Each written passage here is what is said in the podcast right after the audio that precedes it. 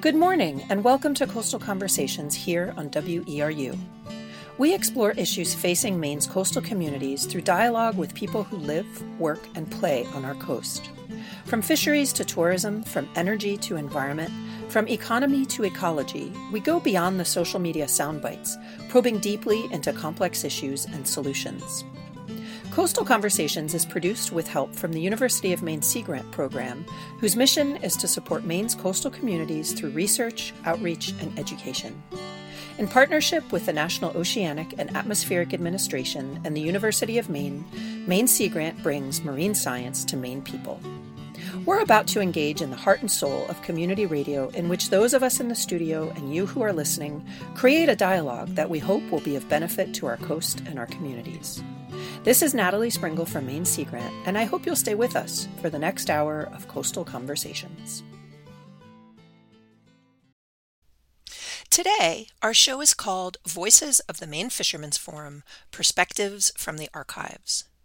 For the last few months, Coastal Conversations has been featuring stories and perspectives from Maine's fishing industry, one of our favorite themes on Coastal Conversations. Lately, though, with the pandemic having canceled so many events, such as the annual Maine Fishermen's Forum, it felt especially important for us to offer a venue where we can share perspectives from the fisheries. And this month is no different. So, to prepare for today's episode, we dispatched our stellar team of student production assistants from College of the Atlantic to sift through the archives of 60 plus interviews collected at the Maine Fishermen's Forum in 2018 and 2019. For listeners unfamiliar with the Maine Fishermen's Forum, for nearly 50 years, it's been an annual gathering place for hundreds of people connected with Maine's fishing industry. And it's a great place to swap fishing stories, share science, discuss fisheries management, and scope out the latest commercial fishing gear.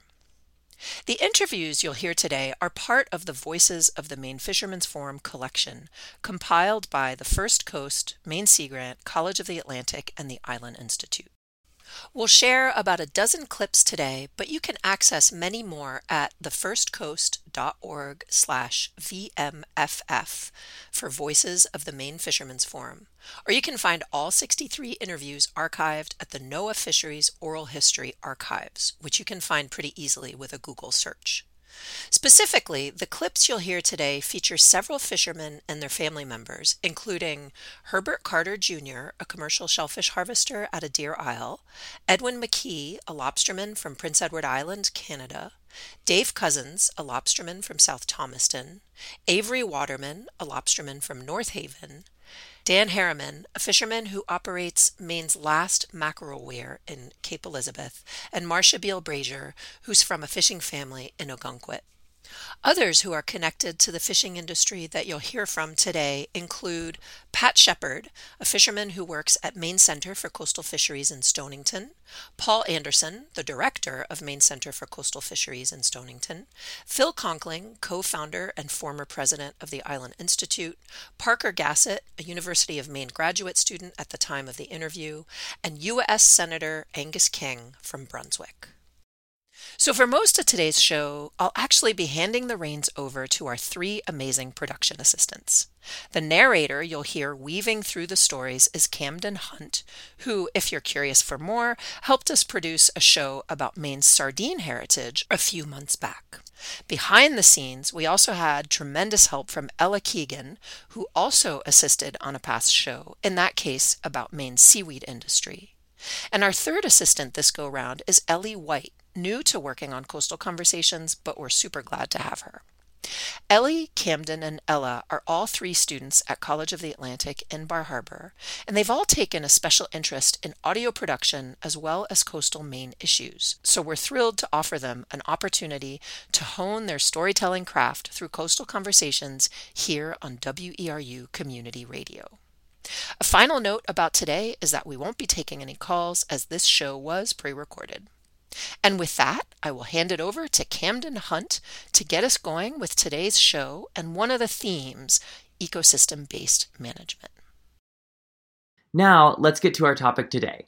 As we were listening through the 63 interviews conducted at the 2018 and 2019 forum, we continued to hear the term ecosystem based fisheries management.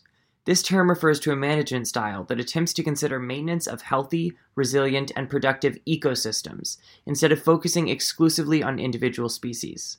While this theme continued to pop up in many of the interviews, we were particularly interested by Paul Anderson's description of ecosystem based ideas. Paul Anderson is a scientist and executive director for the Maine Center for Coastal Fisheries in Stonington. Paul introduces us to trends of collaboration between scientists and fishermen in Maine to develop ecosystem based fisheries management. Through his interview, he focuses on the importance of learning from fishermen's observation and knowledge. Today's Coastal Conversations episode is focused on what we are calling ecosystem based thinking, which we are using here in the context of a wider Maine waterfront. Through the next hour, we aim to weave together an image of Maine's marine ecosystem, including the ocean, the fish, and the humans that inhabit it. We want to share the tremendous amount of knowledge and experience fishermen have about the ecosystems they work within. In order to dive deeper into this ecosystem approach to thinking about Maine's waterfronts, the next hour will be separated into three sections. The first section will focus on the water, with discussion of fishing practice and conservation. The second section looks at the surface of Maine's ocean, with a focus on resilience and hope. And finally, the third section focuses on the waters we share with one another, with the theme of working together and lived experience. First, you will hear from Paul Anderson. Then, after Paul, you will hear the voice of Herbert Carter Jr., a commercial shellfish harvester from Deer Isle, Maine. Herb describes his observations during the 64 years he has lived and worked on the local mudflats. He shares insights from his current work to reintroduce mussel beds in South Deer Isle and his hope to collaborate with some of the local research institutions. My occupation right now is executive director of the Maine Center for Coastal Fisheries, which is in Stonington. We're launching a new initiative at at the Maine Center for Coastal Fisheries in partnership with NOAA Fisheries and DMR to explore ecosystem based fisheries management in eastern Maine. And so we're starting a process right now of convening industry members and scientists to begin to ask ourselves what do we know we know about the fisheries and the data from ecosystems and observations and monitoring? What do fishermen know? How can we integrate all that to kind of be a baseline so we can start asking the questions what do we need to know? The whole thing about the ecosystem based fisheries management has been talked about for years. I read about it when I was in college. It was this idea that we shouldn't manage one fishery at a time. We should understand their interactions. We should understand how they interact with the environment. When do they breed? When are they fecund? When are what's their nursery grounds? And so we've talked about those principles for so long, but rarely do we change our behaviors. Rarely do we say, "Well, let's stop fishing in that nursery ground," or "Let's uh, let's think about how these things interact." We want to actually explore how to change behaviors, how to create new policy that's informed by that local knowledge, it's informed by that local sensibility. On Thursday, the clam convening here um, was really striking. There was a couple of um, moments where I just thought those are ecosystem based ideas that if you didn't think across your own little world, you wouldn't get there. So one of them was Herb Carter from over in Stonington, Deer Isle, clammer, been clamming forever, and he's got this real concern that in particular bays, if you drag the bottom, like you're dragging mussels or something, the silt, the geology of that particular bay is so fine that it kicks up and creates a different sediment profile that becomes a problem for the clams. And he's like, we just we shouldn't drag there. If you're going to harvest those mussels, fine, but let's do it with hand gear instead. That's a pretty simple regulation to put in place. It's going to upset somebody, but it's a changing behavior and it's responding to um, an observation that was made local. That's local ecological knowledge, what Herb is sharing. My name's Herbert Carter, Jr. I'm from Deer Isle, born and brought up in Deer Isle, and I'm a commercial shellfish harvester. My father used to tell me that uh, some days I'd go clamming and he'd give me an onion sack and he'd say, fill this. What that was to be filled with was scallops. So I would go out 12 years old with my sneakers on and doing my clamming and take this bag and put it on my mud sled and tow it out walk with my just no snorkel, no nothing, and walk over and pick up a bag of scallops and bring them in. And my dad was the only time he'd come get my clams if I had a bag of scallops. He'd come down and like help me put my clams on the truck, and on that I lugged them up to South Deer Isle.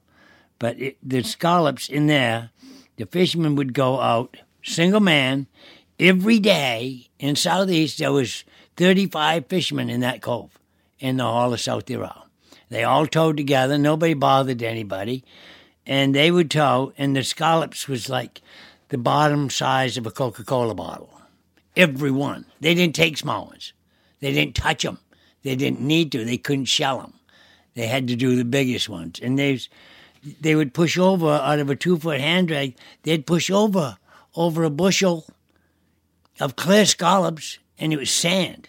Today in South Deer Isle, I would love to have the Marine, uh, the, the, College of Atlantic, um, um, University of Maine, come down in South Deer Isle. One of the finest places for them to do their testing on what has happened to the fisheries. It can prove all stories right there. Because right now on the ocean floor, what I found snorkeling, diving down in 10 feet of water, and inside of this is where I used to pick the scallops up. It was sand. It was red sand. Today, there is zero sand in South Deer Isle. Anywhere. Uh, we got places that are dead zones, and I mean dead. There is zero clams in this zone, and there hasn't been for years. And I used to, I used to go there, drive down to the beach with my car and park it on the beach, and dig right two hods from the car, fill them, go get two more, and stop and have a drink on the second pair, and uh, and dig a tide and load the car with clams, 12, 14 bushel. There is zero. We have, I'm estimating in Deer Island Stoning, right now we have 13% of the clam flats that we had when I was 15 years old. And that isn't much to pass on to my kids and my grandchildren. So, in Deer Isle Harbor right now, I have um, probably 4,000 bushel of mussels seeded in over the flats. I moved them out, moved them on a mussel bed. I got to move them again. I got to pick them up, put more seaweed under them because they're set in the mud. The ice is pushing them down because the soot on the bottom isn't good anymore. And make a bed and hope it, will seed again. Uh, I know, I know they'll catch. And I have the mussels in Deer Isle Village to seed so if I put the nets outside of them, that's my best chance of trying to catch the seed. And from that point, we want to make mussel beds. We got to cover them back up so the soot doesn't travel. We can get it so the water is cleaned up because they are the filter feeder of the ocean. Number one, there was millions of bushels and now we have none. Dirty water warms quicker than clean. So the minute we clean the water, we can change the temperature we can reverse what's happened if we go to work on it. But if we argue and go in denial for another 20 years, nothing's going to happen. It has to happen, and soon. We don't have time to play and play guilt or non guilt. We got to suck it up. It's done. We got to repair it. So the quicker, the better. I'm trying, but when you go into a meeting like this and you say something to the high people that are getting paid, it's, it's beyond me to listen to them. They, they look at you like you have no idea what you're saying. I'm a chemist, I'm a biologist, and I've been doing this for 30 years. Well, I've been living mine for 64 years, so I know what I see. I don't have to have a test tube to see it. I'm standing looking at it. So if you can't believe what I tell you, or I can't, you won't come and let me show you, and you stay away, it's not good. That's not helping. You just heard from Paul Anderson and Herb Carter. Next, you'll hear from Philip Conkling, co founder and former president of the Island Institute. Philip describes how Maine coastal communities have become increasingly reliant on the lobster fishery and what threats this poses to their survival. He recollects one of the first successful collaborations between the Island Institute and local lobstermen, which grew to become the current sea sampling program. You, you know, I, so I had a pretty uh, rigorous background in terrestrial ecology, but I knew, uh, but I knew nothing about marine ecology, and uh, you know, my, my first view of the islands were the, you know, was, you know, the island itself. But it was clear that what had happened in terms of the history was tied directly to what the, what people had been able to harvest or not. You know, it was intimately bound up with the marine environment. So it was fishermen who began teaching me uh, about marine ecology in a way. They would say things like, uh, well, that's the warm part of the bay. And, you know, you're looking out at this bay. what do you mean the warm part? You know, it's like, you know, isn't it all the same? And, or they'd talk about how the tide would run in a counter direction at the bottom than it does at the top, or you know, very sophisticated understanding of the three-dimensional uh, qualities of the water column, and, and the uh, and there were a lot of smart fishermen. I, this is a you know tongue-in-cheek thing that I say, but uh, uh um, every third lobsterman might you know quote Herodotus or something like that. They were you know they had a you know a very interesting and broad based um, background, many of them. As Parker Gassett explains next, it's not only fishermen who notice changes happening in our environment. Local citizen scientists and community members on the coast are also contributing to scientific data. Parker, from Rockland, is a University of Maine graduate student. He talks about a values based approach to science and citizen science and describes his graduate work on getting water quality tools to community members across the coast of Maine. He explains why he thinks coastal communities' values and character will play a crucial role as they adapt to a changing environment. In particular, these clips highlight the interconnection between fishermen, fish, and a wider Maine community.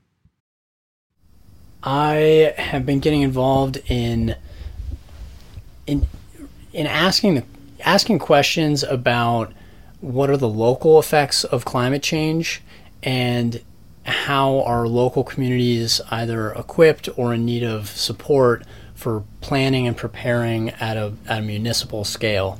And so, in the water quality space, that's brought me to a, a really large community of, of people who do local water quality testing.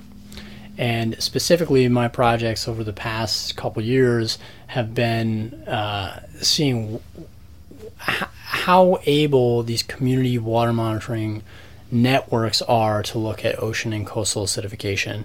And if they are able to kind of incorporate these new climate change challenges in their regular series of priorities for environmental stewardship, um, what's the next step to get their monitoring to the state level and to federal research programs so that we can kind of best work on these issues collectively? Last year, I helped run a series of citizen science training workshops for coastal acidification, and those took place in Massachusetts, Connecticut, and Maine. And this next year, we're working with that same community uh, to kick off a, a, a, blitz sampling event. We're running a, a shell day sampling event where everybody from Long Island Sound to down East Maine can do some sampling in a in a coordinated way and answer some new questions about these you know regional and also very local issues. It's a way to to make the science process feel real and personal for people and to use science as a tool for uh, value based issues for, for people. You know, science isn't just a job or a pursuit, it's a tool that we have to answer questions and move forward for the, the betterment of society, the betterment of our communities. And so, citizen science is a, a great way to um, to democratize that process, and uh, and it's a great way to have people enjoy the environments that you know that they call home, while also being a part of a project that's thinking about some really long-term stewardship needs, and you know enter a really philosophical space about their home environments and their home communities. If you're just tuning in, you're listening to Coastal Conversations on WERU Community Radio 89.9 FM in Blue Hill and streaming online at weru.org. This is Natalie Springle from Maine Sea Grant, host of Coastal Conversations. A reminder that our show today was pre recorded, so we won't be taking any calls. And now, back to Camden Hunt, one of our production assistants for today's show.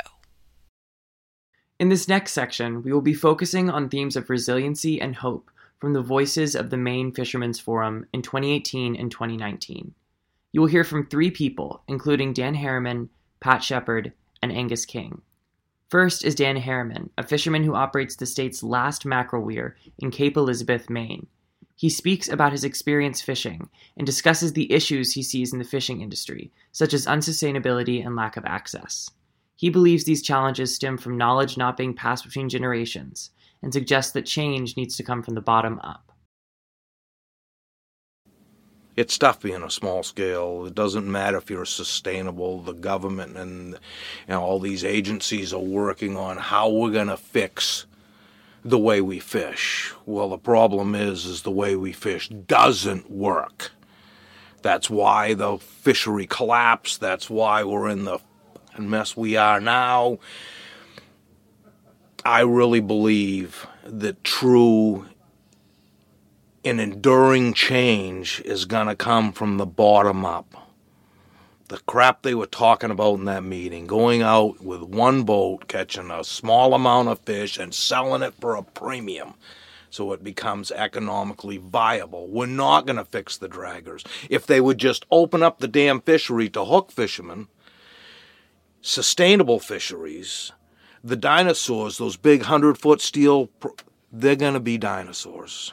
They're going to be gone because when diesel fuel hits $5 a gallon, it's not going to be economically viable. It's, they're going to face the same challenges I face. Can I do this?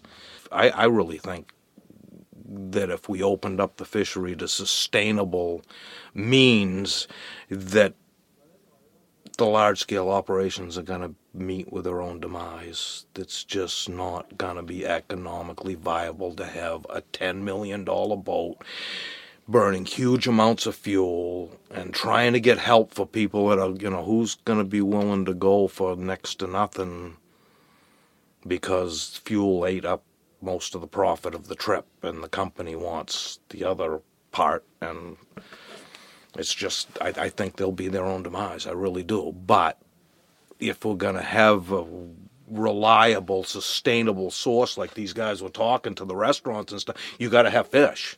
If you don't have fish to sell, then you're not going to be in business. The guy from Reds, if I don't have fish, sometimes I have to, I got to, or the guy that runs offshore, Tim, if I don't have fish for the markets, they're not going to stay with me for very long. No matter how, what a story I have and what resource I have and how sustainable I am, they're not going to come back. So I just think maybe that's hope. Just hope that it will shake itself out. That there is enough people that just want to go down to the sea and fish. you know. But who's going to teach the next generation? Who's going to, if, if we don't know how it was done in the past, how are we going to learn our way in the future? And that is being lost at a breakneck speed. The basic knowledge of how to go catch things in a sustainable manner. I went to school with a bunch of guys and I thought I was Joe Fisherman because I knew how to go fishing. and It was my heritage these guys went down and ended up in the wheelhouse of these 100 foot steel boats. You know why? Because they knew how to turn the damn electronics on. And somebody showed them plots on a piece of paper of where the fish are. Go there and tow around, and you're going to make money. And they did. I was stubborn and stayed in my little boat. I'm kicking myself now. I'm 60 years old. I want to go into the wheelhouse of one of those draggers and just retire, but I've really come to the conclusion that isn't really where I want to be. I don't agree with it, even though it's my family. My people came from Denmark in 1890 to run steam powered beam trawlers. That's why they came here. There was there was real money in fishing. There was real opportunity here. Opportunity enough to leave your heritage and your family of 13 and pick up and say, you know, let's go give it a shot. I think we can do well So it's funny how things play themselves out, you know, how it's kind of come full circle from steam powered beam trawlers to destroying the fishery back around to the eldest of the two brothers that came that started doing fish traps I'm still fishing off the same beach, the same site that he set up, that he found the fish. This is, he fished seven traps. I fished one, near kills me. And this was the hot spot. That's what I inherited is just the knowledge. I I gained that that this was the best out of all the sites because pound netting is a site specific fixed gear fishery and I'm so fixed it isn't like gill nets and I can set them here and they're going to be fixed. No, I set on the side of Richmond Island on the north end of Saco Bay. If the fish come to me, I make some money. If the fish don't come, sometimes I lose money because I got to keep the crew in fuel at least because they ain't going to be back tomorrow if they ain't got any gas in the car. It's just how it is. They got to have groceries enough to keep the old lady shut up long enough to go out and try to haul the damn thing again. Why we would do this again? It's pitiful. It's it's desperate sometimes. I've been weeks without fish, and I talked to old Tommy Coffin he's a stop seiner from Harpswell. And I said something about, God, we're starving. I need a piece of twine to patch up my net. We're starving. He says, Kid, you don't know starving. I went almost two years without a set. It got to be the point where the local store shut me down on credit. I couldn't get a can of beans anymore. And the local store was owned by my cousin. that was it. I was shut off and we had a set and we pumped for four days, carrier after carrier after carrier. And I went up and put down the down payment in cash for my new truck, paid off my bills, cleared up with the bank. And he grinned at me, 80 year old Tommy Coffin. He had a gold tooth in the front with a little diamond set in the middle of it. It freaked me out. I just didn't know what to think. His old guy smiles. He had been broke a smile all the time. He smiles at me and he's got a gold tooth, a little diamond set in it. That's the kind of thing we're losing.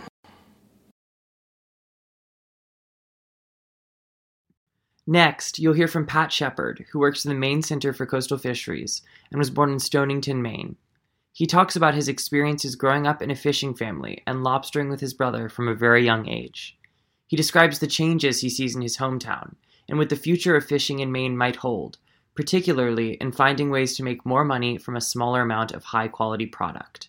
In his current position, he works with fishermen to improve their markets and opportunities, and he ends by sharing a success story in the limited groundfish fishery. I am a, a sector manager for a uh, group of groundfish fishermen that operate from uh, well, they hold permits from Jonesport, Maine, all the way to Cape Cod. Um, so there's one of 18 different ground. We're one of 18 groundfish sectors in New England. Um, we have uh, 33 permits in our sector. Most of them are lobster fishermen who hold um, uh, groundfish permits in hopes that the groundfish resource will rebound in eastern Maine so that they can have the opportunity to go again.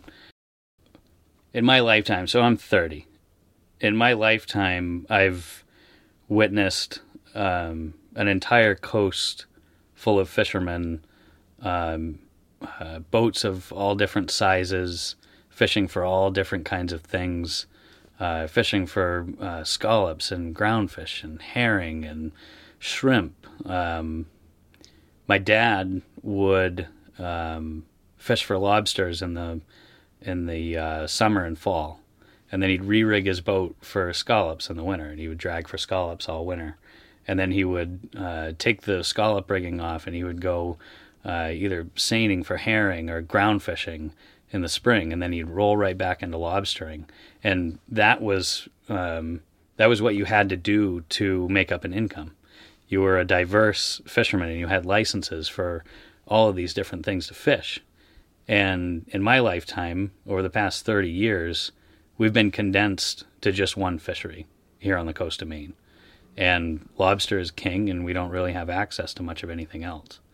So I think, um, uh, and this is the reason I do what I do. I, um, I see a lot of value in having a diverse set of fisheries to to go after, and um, I think we the ecosystem benefits of having a diverse set of species out there that have sort of all intermingle and um, the benefits to communities to having a diverse set of resources to, to process for you know infrastructure and shoreside businesses um, we need to get back to that. Um, a species will uh, uh, just take a digger and we have to figure out okay you know this resource has has all but collapsed um, if it's starting to come back um, we need to limit the amount that we're taking and we need to figure out how to make a profit from that uh, some of these other species like lobster um, we have a, a, an amazing resource of lobster is it going to take a, a crash in the lobster fishery to start to change people's minds about the volume that they're bringing in. Um, I hope not. Um, I hope we can we can start to figure that out. Um, shrimp, uh, the same story. The shrimp fishery crashed in the state of Maine, and, and we may or may not be seeing that resource come back. There is some talk of, of maybe having a fishery next year, but it's going to be very limited in, in scale. Through these these um, these species crashes, we've figured out how to innovate. Um, and some of the best ideas, actually, probably all of the best ideas on how to capture the value of a limited amount of resource have come from fishermen. And that's been pretty cool to watch. The scallop, we saw it in the scallop fishery uh, along the eastern half of the coast of Maine. Um, we, uh, our organization held, I think, over 125 meetings with scallop fishermen um, as the resource was starting to come back. And uh, at each of those meetings, we said, okay, this you know it seems like there might be something happening here with this resource. We were anecdotally we're seeing uh, things start to build back up. How do you guys want to manage it? And in eastern Maine, we heard a resounding um, uh, opinion of the fishing fleet that wanted uh, this to try out this rotational style management. So fishermen got together with each other, um, basically divided the whole eastern coast up uh, into big sections, and said, okay, you know, based on what we know about the biology of the animal, they should be either two or three uh, year rotations.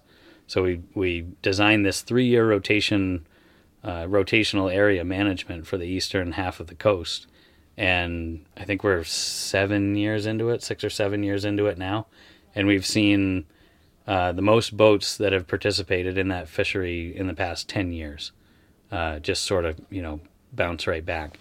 It's not perfect. It's got its issues. The, the management structure has its issues. But we've effectively figured out how to harness the knowledge of fishermen to in in order to to preserve a resource and make it more sustainable. And guys are making a, a a little bit of a living in the wintertime, which is a pretty cool success story. To close out this section, Angus King, a United States Senator from Brunswick, Maine, speaks about the community and cross section of challenges and interests that are represented by people who attend the Maine Fishermen's Forum. I think I've come, not every year, but I've been coming uh, at least 20 years. I remember first coming in the 90s uh, when I was governor of Maine and uh, meeting with uh, with fishermen then. Uh, at that time, there was more offshore uh, finfish fishing. Now, 80% of the value of the ocean product in Maine is lobsters.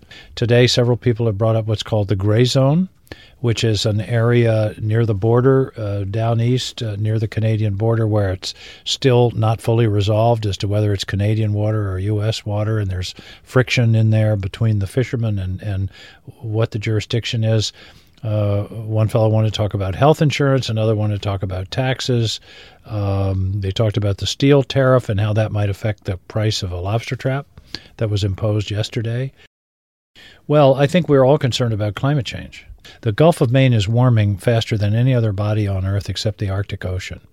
And we're not sure of all the, impl- all the implications of that. The other thing that's happening is as more and more CO2 is in the atmosphere, uh, a good deal of it is is captured in the ocean and turns into carbonic acid, and that creates problems for shellfish to form their shells. So we're talking about uh, ramifications and and uh, impacts that are hard to measure but are nonetheless serious.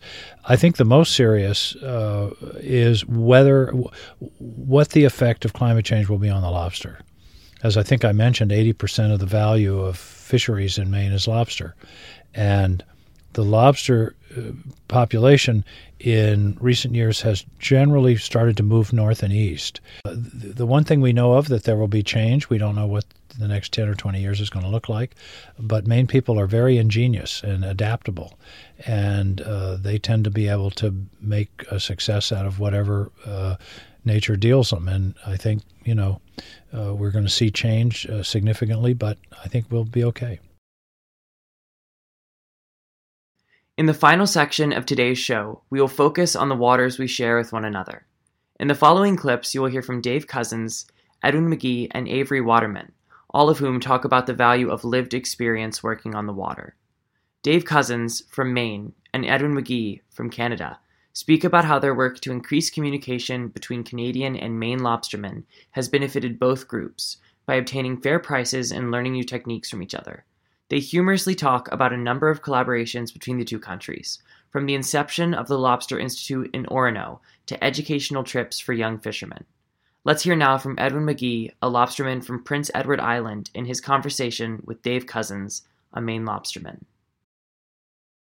A long time ago, uh, there was a, a senator here in Maine brought in some legislation and that affected was going to affect the lobstermen in both Canada and the United States. And in Canada, we uh, we seen the people in, in the United States going out with all kinds of traps and fishing year round and catching so many lobsters that we could never make money.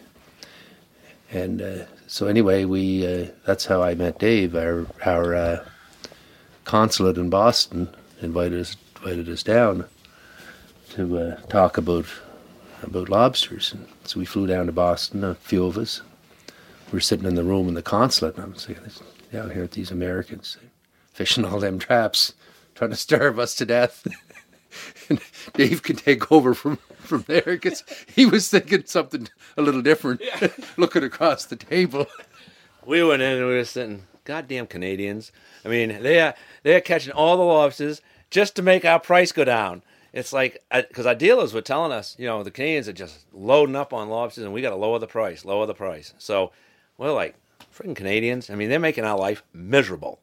So we started talking, and after about five minutes, and I think a rum and coke or something, we went, these guys are just like us. They're not the problem. And they, I think, that, well, Edwin, I think can say, you guys aren't the problem. So we decided that we'd try to solve the problem. So we made friendships and stayed in touch, and we decided we'd put out a price report from all the places along Maine and Canada, whether they were fishing or not, because that was key. Because our dealers are telling us these guys in Prince Edward Island are nailing the lobsters. Well, come to find out in real life, they weren't even fishing. It was closed. they called me up and uh, I said, "Well, not really, Dave. We're not catching any lobsters. We're iced in. It was about the 10th of May before we could get a boat out of the harbor." So we've been told for the last 10 days the reason the price dropped May 1st was the PEI fishermen are just killing it. So I called Edwin and no, we're iced in, we're not fishing. So needless to say, I called a few dealers and let them know what I thought. And it wasn't the prettiest of conversations, and we probably didn't get off to as best of friends, but we started publishing it in our newsletter, and you could call if you wanted a price. That was before, you know, electronics and social media and all that stuff. Now there are no secrets, but back then there were secrets. And I thought, you know, that was probably the the best thing we did. And I think that was 1989. Yeah, 88 or 89. 88 or 89. Back in the days of fax machines. Yeah. It was almost like smoke signals. so we just bypassed the politicians because we, we said we could solve all these problems. We got half a gallon of rum. Yeah. We could solve them. No and politicians. And we done that one time in uh, in Orono we put uh, it was that was the really the start of the Lobster Institute, I, I believe. But we, we we came to Orono and there was there was everyone was a little tense. There was a lot of people from Canada that yeah, I don't know that we should be here. I think the same thing was going on in, in Maine, and we had a CBC report, reporter that was with us. That was a real real character. But anyway, we ended up in uh, we had the whole meeting in a hotel room the night before the meeting. there was like there was quite a quite a bit of fluid uh, refreshments. the next morning, everyone was friends and having coffee telling jokes. It, just, it was it was done. Done. It was done. It, it was done. The meeting was over. We'd solved the problems, and we were all having a good time. And I was sitting around like, that was easy. As you listen to these two fishermen, Edwin McKee from Prince Edward Island and Dave Cousins from Maine, as they banter and laugh while they reminisce about their efforts to open the lines of communication between fishermen across political boundaries separating the U.S. and Canada, you get a sense of the camaraderie that can build between fishermen no matter their age or their nationality. If you're just tuning in, you're listening to Coastal Conversations on WERU Community Radio 89.9 FM in Blue Hill and streaming online at weru.org. Our show today is focused on archived interviews from the 2018 and 2019 Maine Fishermen's Forum. A reminder that our show today was pre recorded, so we won't be taking any calls. This is Natalie Springuel from Maine Sea Grant, host of Coastal Conversations, and I got a lot of help today from my production assistants Camden Hunt, Ella Keegan, and Ellie White.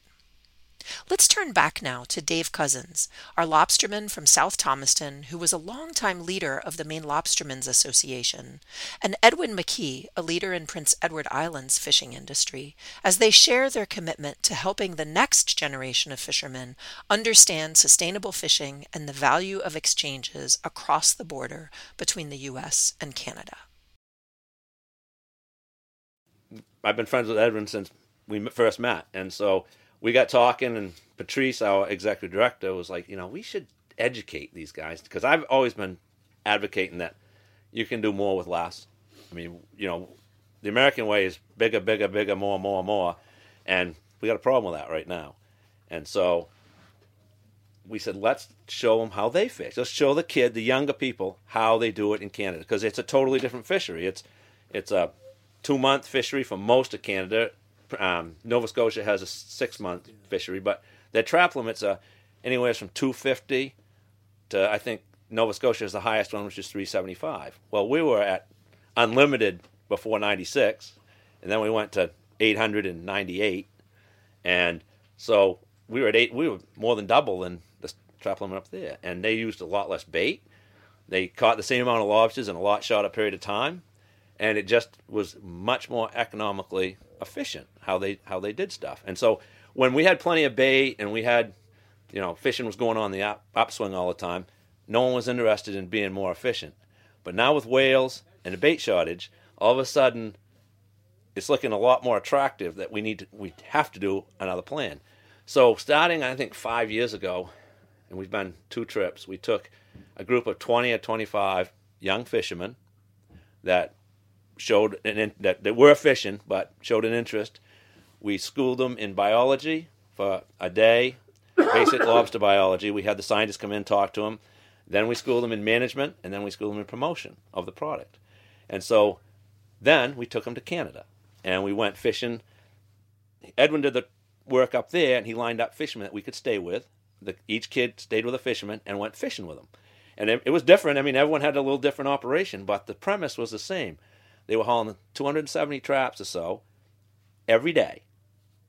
You know, not letting them a five or six night set, not like we do, but on them every day. And I can, because I'd been up there fishing, I can remember the first reaction when the kids, when we all got back together at the end of the day, we'd meet at a restaurant, and the, their, their eyes were like this wide, and they would, you know, we were all having a drink. Well, some I guess were too young to drink, but the older guys were having a drink. Yeah, and uh, they were like, "Oh my god!" I couldn't believe the lobsters they were catching. They hauled 270 traps, and they said they said they hauled them yesterday, and they didn't put hardly any bait on. I mean, they were one fish per trap or a little a little amount of fish, and they were like, "Oh my god!" They couldn't believe it, and so it, we said, "This is a worthwhile thing." and it's so important to, to have uh, um, have people going back and forth, and that's where our the with, with what Dave started with the young fishermen coming to Canada. It's good to get them up and, and have them see something. I, I just wish we could get more Canadians coming this way and are stopping here on their way to Dominican Republic or wherever they're going, Mexico. Next, Avery Waterman, a 20 year old lobsterman from North Haven, Maine, speaks about working and living on the island, highlighting his current concerns about government impact and decisions related to the lobster fishery. My name is Avery Waterman. I'm from the island of North Haven. I love that we're kind of separated from the mainland. Living out there is different. Everywhere you look is where you work. Everywhere we go, we're just surrounded by our work environment. Nobody has a fishing wharf to pile traps on or anything out there. 98% of all the waterfront is owned by uh, summer people. So it's it's tricky, but we get it done. I've been fishing for lobster since I can remember. Started out with my dad fishing out of his boat, and then eventually we built this little skiff, and I started hand hauling traps. And since then, I just have had another outboard, and now I'm in a small, full sized lobster boat. Since I was younger, I've noticed, well, in 2012 when we had the boom, uh, I've seen kind of the swing, I guess, of how lobstering goes, assuming it's seven to ten year swing. So over the past few years, I've noticed, I don't know, there's not quite as many counters. I wouldn't say there's not as many lobsters, especially V-notch females. We throw those over all day, but I've seen when it was really good and we were catching 2,700 pounds in the bay, and now uh, last year, you know, 12 or 1400s, like pretty rock solid. My captain's been fishing his entire life, and he said there back in the day you would get haul all day for 150 pounds or something, and that would be good. So, and he also has had 120 strings, so he's seen it go from all the way down to good and bad and everywhere in between. Thank you for listening to our piece on ecosystem based thinking that focused on interviews conducted at the 2018 Fishermen's Forum. As students, we've been lucky to be able to immerse ourselves in the stories and knowledge of so many great people. Today, you heard from Paul Anderson, Herb Carter Jr., Philip Conkling, Parker Gassett, Dan Harriman, Patrick Shepard, Dave Cousins, Edwin McGee, Avery Waterman, and Angus King. Finally, we want to say a huge thank you to Natalie Springuel, Galen Koch, and the Mapping Ocean Stories interns that made this production possible. Lastly, we would like to end with a voice of Marcia Beal Brazer from Ogunquit, Maine. In this clip, Marcia shares the story of her husband, Norman Brazer, a lobsterman who got tangled in a buoy rope and fell overboard. As Marcia reminds listeners to treasure every single minute and to be grateful for what you have, she also highlights the power of individual resiliency and hope within a wider community. Thank you. My name is Marcia Beal Brazer. I want to tell you about a 20th century miracle at sea. On October 14th, 1991, I was in my driveway planting daffodils. A person came to my driveway and told me that my husband had fallen overboard and that he had drowned. I drove down to Perkins Cove. Live, we live in Ogunquit, Maine. Drove down to Perkins Cove and I saw the fishermen there and I said, Please tell me, has this really happened? And they said, Well, they found your husband's boat. My husband's name is Norman Brazer Jr. The name of the boat is the Marcia Beal, which is after me, a 32 foot Holland fishing boat, lobster boat. And they said, uh, yes, the, we found his boat. The gunnels were dry. Um, Gardner Marshall saw the boat. It was heading toward Kennebunkport, and they said, We don't think that he had a chance to survive. Mark Sewell from York was getting into his truck in York Harbor, had heard the news about my husband falling overboard, got back in his truck, decided he was going to go and explore the fresh bait in the lobster traps. He was led, he said, he told me he was led to do that. Meanwhile, what happened to my husband, Norman, is the toggle buoy wrapped around his leg, pulled him to the stern of the boat. He had the knife up forward. He was uh, strong enough to pull the rope, fall over uh, over the side, and then be drawn under the water, and then released the rope from his leg and popped up. And no boat. He looks over and he sees Boone Island, and he thinks, "Oh my gosh, uh, I'm not ready to go yet." But I'm going to try to swim. Thank God he knew how to swim. Most fishermen don't. He kicked off his boots. He, he decided he was going to swim to Boone Island. And so, meanwhile, Mark Sewell was the one with his mate, was led to find my husband. He went by this thing that looked like a grassed over lobster buoy, and he decided to turn around and not pass, his, pass it over, as he said. He went back and looked. It was my husband's head in the water with his hair coming down, looking looking like a grassed over lobster buoy, just ready to go to Davy Jones's locker. And I'm on my hands and knees at the dock praying to God, please, dear God.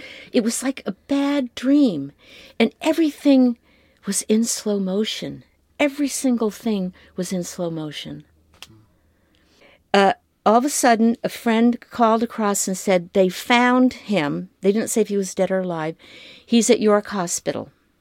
So Kathy Tower, Barnacle Billy's daughter, and, and Abby Taylor, my old babysitter, drove me to the hospital. We got there. There was no sign of my husband. I thought, that's it. He didn't make it. And all of a sudden, we got word that he was coming in.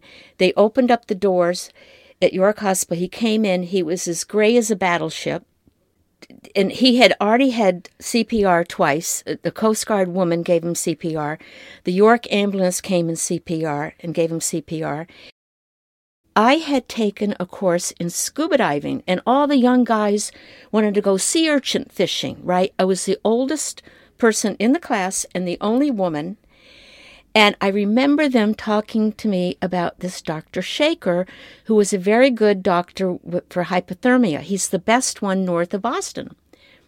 And I said to the hospital, I said, by any chance, do you have a Dr. Shaker here? And they said, oh, well, yes, but he's not on call. I said, would you, would you mind calling him? So an hour and a half later, Dr. Shaker comes out of the, the operating room and says said that my husband was literally drowned, that he had a gallon of seawater in him. His temperature was 84, I think 82. I got to check that out. 82 is as low as you go. His heart was in AFib, but but he thought he was going to survive. So then he finally came back another hour in a whole room filled with all our friends and people. And, and he came back about an hour later and said, Well, we think that he's going to be okay. You can go in and see him. So I said, I wanted his mother to go in first. So his mother went in first. And then I came in. And the first thing he said to me is, How's the boat? So I knew he was okay. So he, he, he came home and we had a boatload of people streaming in and out of our house. But you know, it was almost like we had these streams of men come, people come to the house and and they wanted to hear the miracle. They wanted to hear the story. And my husband being quiet and shy he talked in in that week more than he's talked in a long long time. Keep t- they keep telling the story. And it was a story of hope. It was a story of hope. He just wasn't meant to go. And and we're still working out that. And what would happen to me is I'd wake up in the morning and I'd think, did he really die at sea? Did he really make it? Am I dreaming? I had a really hard time uh, dealing with that. And he's always been very down to earth. I call him my Gabriel Oak, a Thomas Hardy character. Uh, and um, he, he's always been a very true to himself person. He walks every morning. He's a lobsterman. He has a garden. And it really actually changed me more than it changed him because he was already okay. I, I just wanted a, a more simple life and I and it brought me down to earth about what was really important. And I think I'm going to cry right now just thinking about it. It's been a long, long time. And I feel so blessed that um, my husband was saved for me because I wouldn't have had him all these years. And we have so much fun. We've been married for 52 years. He's the love of my life. And I'm just so blessed. And, and I, it's hard to even know how to think about it. it. That's just the way it is. It's the synergy of everything working together. And it was truly, truly a 20th century miracle. What an incredible story of hope from Marcia Beale Brazer about her husband's miraculous survival from a near drowning at sea. Fishermen losing their lives at sea is a risk that is far too familiar for so many families in Maine's coastal communities, and we're so grateful to Marcia for sharing her family's story. I especially loved hearing at the end how she says the experience of nearly losing her husband to the sea made her simplify her life and focus on what's important. If there's one thing we hope you might get from these interviews, it's the passion people on the coast of Maine feel for this place we call home, for our communities, for each other, and for the ocean. Whether it was the fishermen, the scientists, or the senator that you heard today, these interviews exemplify the wider community of people in Maine who care so deeply. Some of them fish every day, and their observations about change and fisheries decline is critical to understanding our future. All of the interviews you heard today and many more make up the collection called The Voices of the Maine Fishermen's Forum, compiled by the First Coast, Maine Sea Grant, College of the Atlantic, and Island Institute in partnership with the organizers of the annual Maine Fishermen's Forum. You can access many more interview clips at thefirstcoast.org slash VMFF. That's VMFF for Voices of the Maine Fishermen's Forum.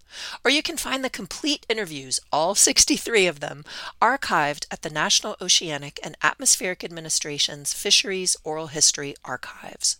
Just Google NOAA Fisheries Oral Histories and you'll get them.